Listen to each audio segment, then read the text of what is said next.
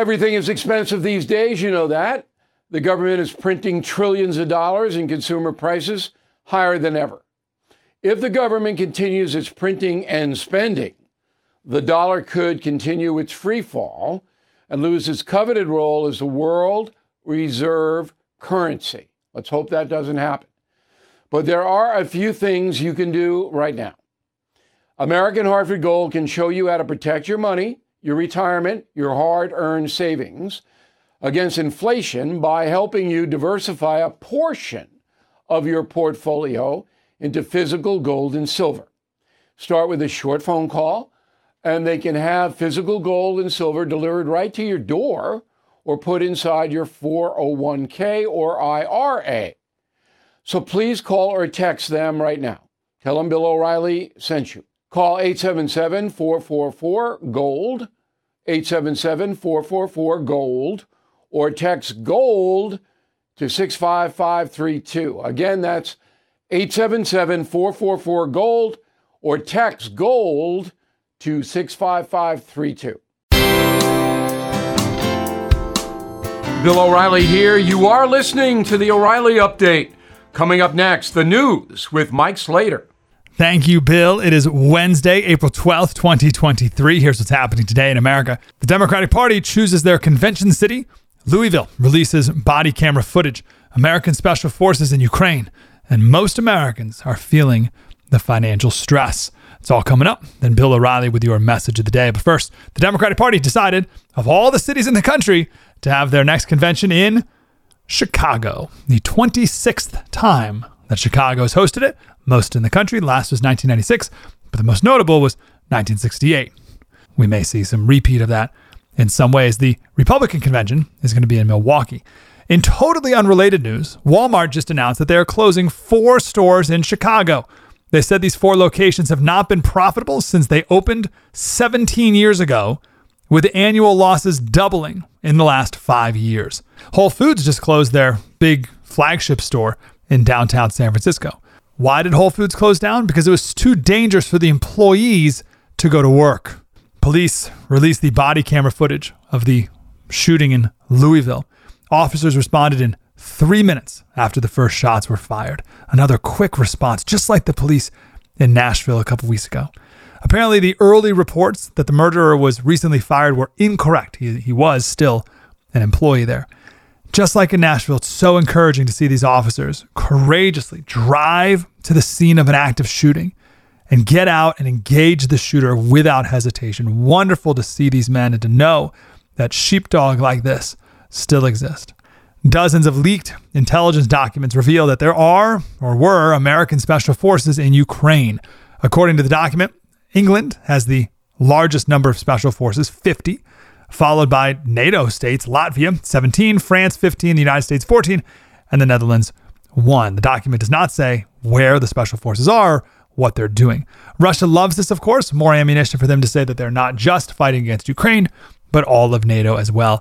Pentagon officials have confirmed that some of these documents at least are real, but they haven't said which ones are or aren't.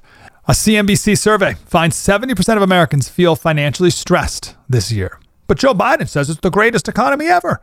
Inflation costs five thousand two hundred dollars for the average family. It's four hundred thirty-three dollars a month. thirty-six percent said increased interest rates are causing them stress.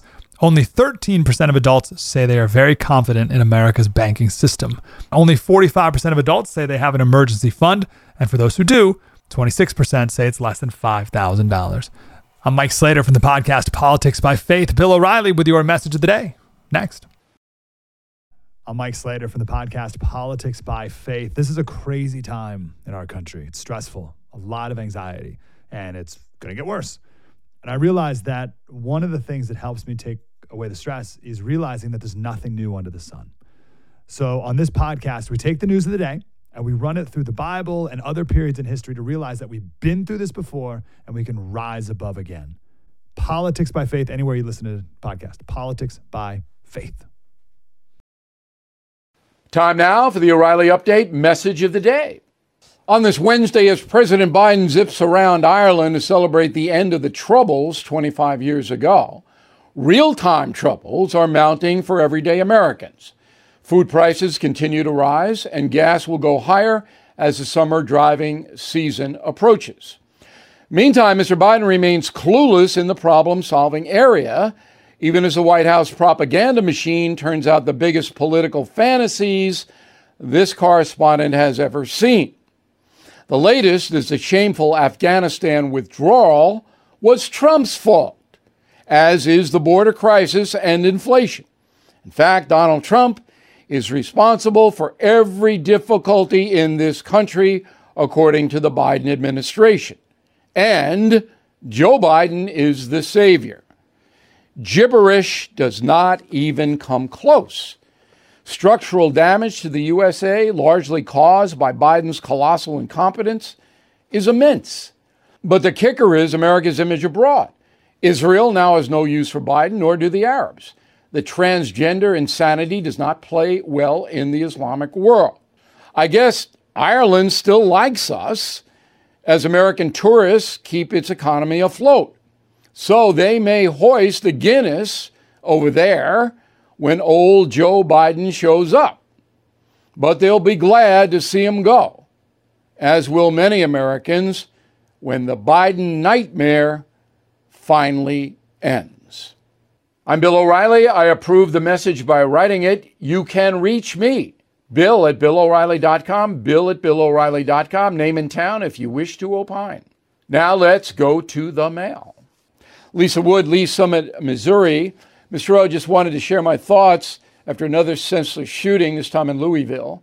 I'm afraid this is going to become a daily occurrence eventually, because in the world today, life isn't valuable anymore.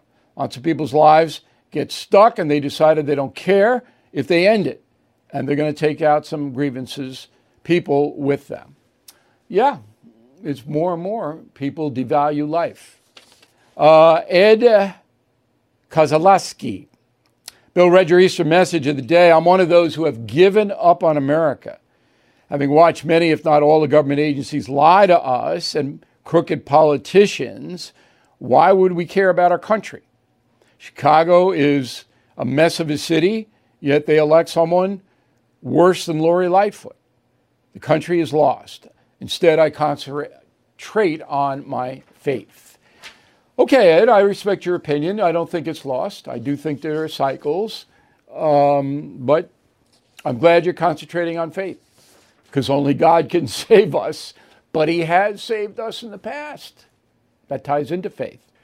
Nancy Brentfleck, Prescott, Arizona. Bill, on the No Spin News, you dismissed Tulsi Gabbard because you said she's an isolationist. We please elaborate on that. Uh, the former congresswoman from Hawaii, Tulsi Gabbard, doesn't want to get involved with foreign conflict. She's quite clear.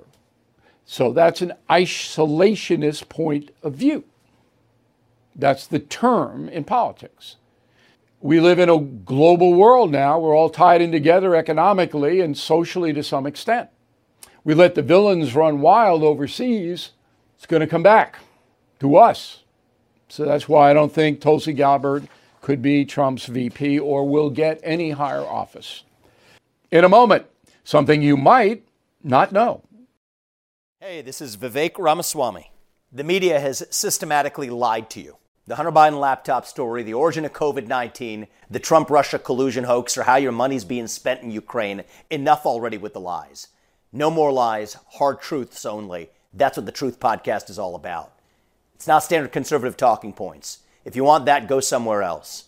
But if you want the hard truth delivered to you in a way that challenges you and will challenge me intellectually, you're not going to find anything like this on the internet. Subscribe to the Truth Podcast today on Apple, Spotify, or wherever you get your podcasts.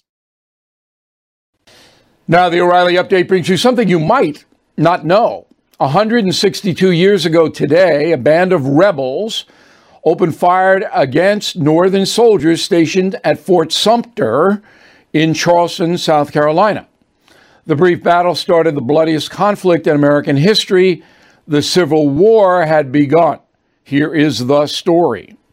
Tension between the states reached a boiling point under President James Buchanan.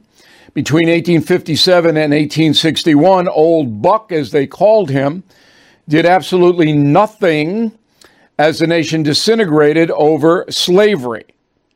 At the time, four million enslaved Africans toiled on Southern plantations. During Buchanan's disastrous presidency, seven states actually seceded from the Union with no intervention from Washington.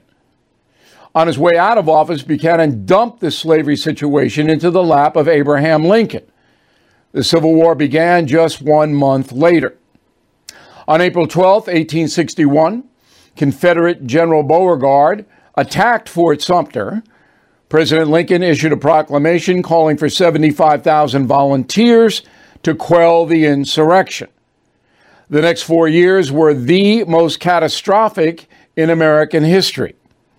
In its totality, the Civil War was fought in ten thousand places from Vermont to Arizona. three point five million Americans waged war on each other. seven hundred thousand were killed, at least fifty thousand civilians dead as well. eleven major cities were reduced to rubble, including Atlanta, Richmond, and Charleston.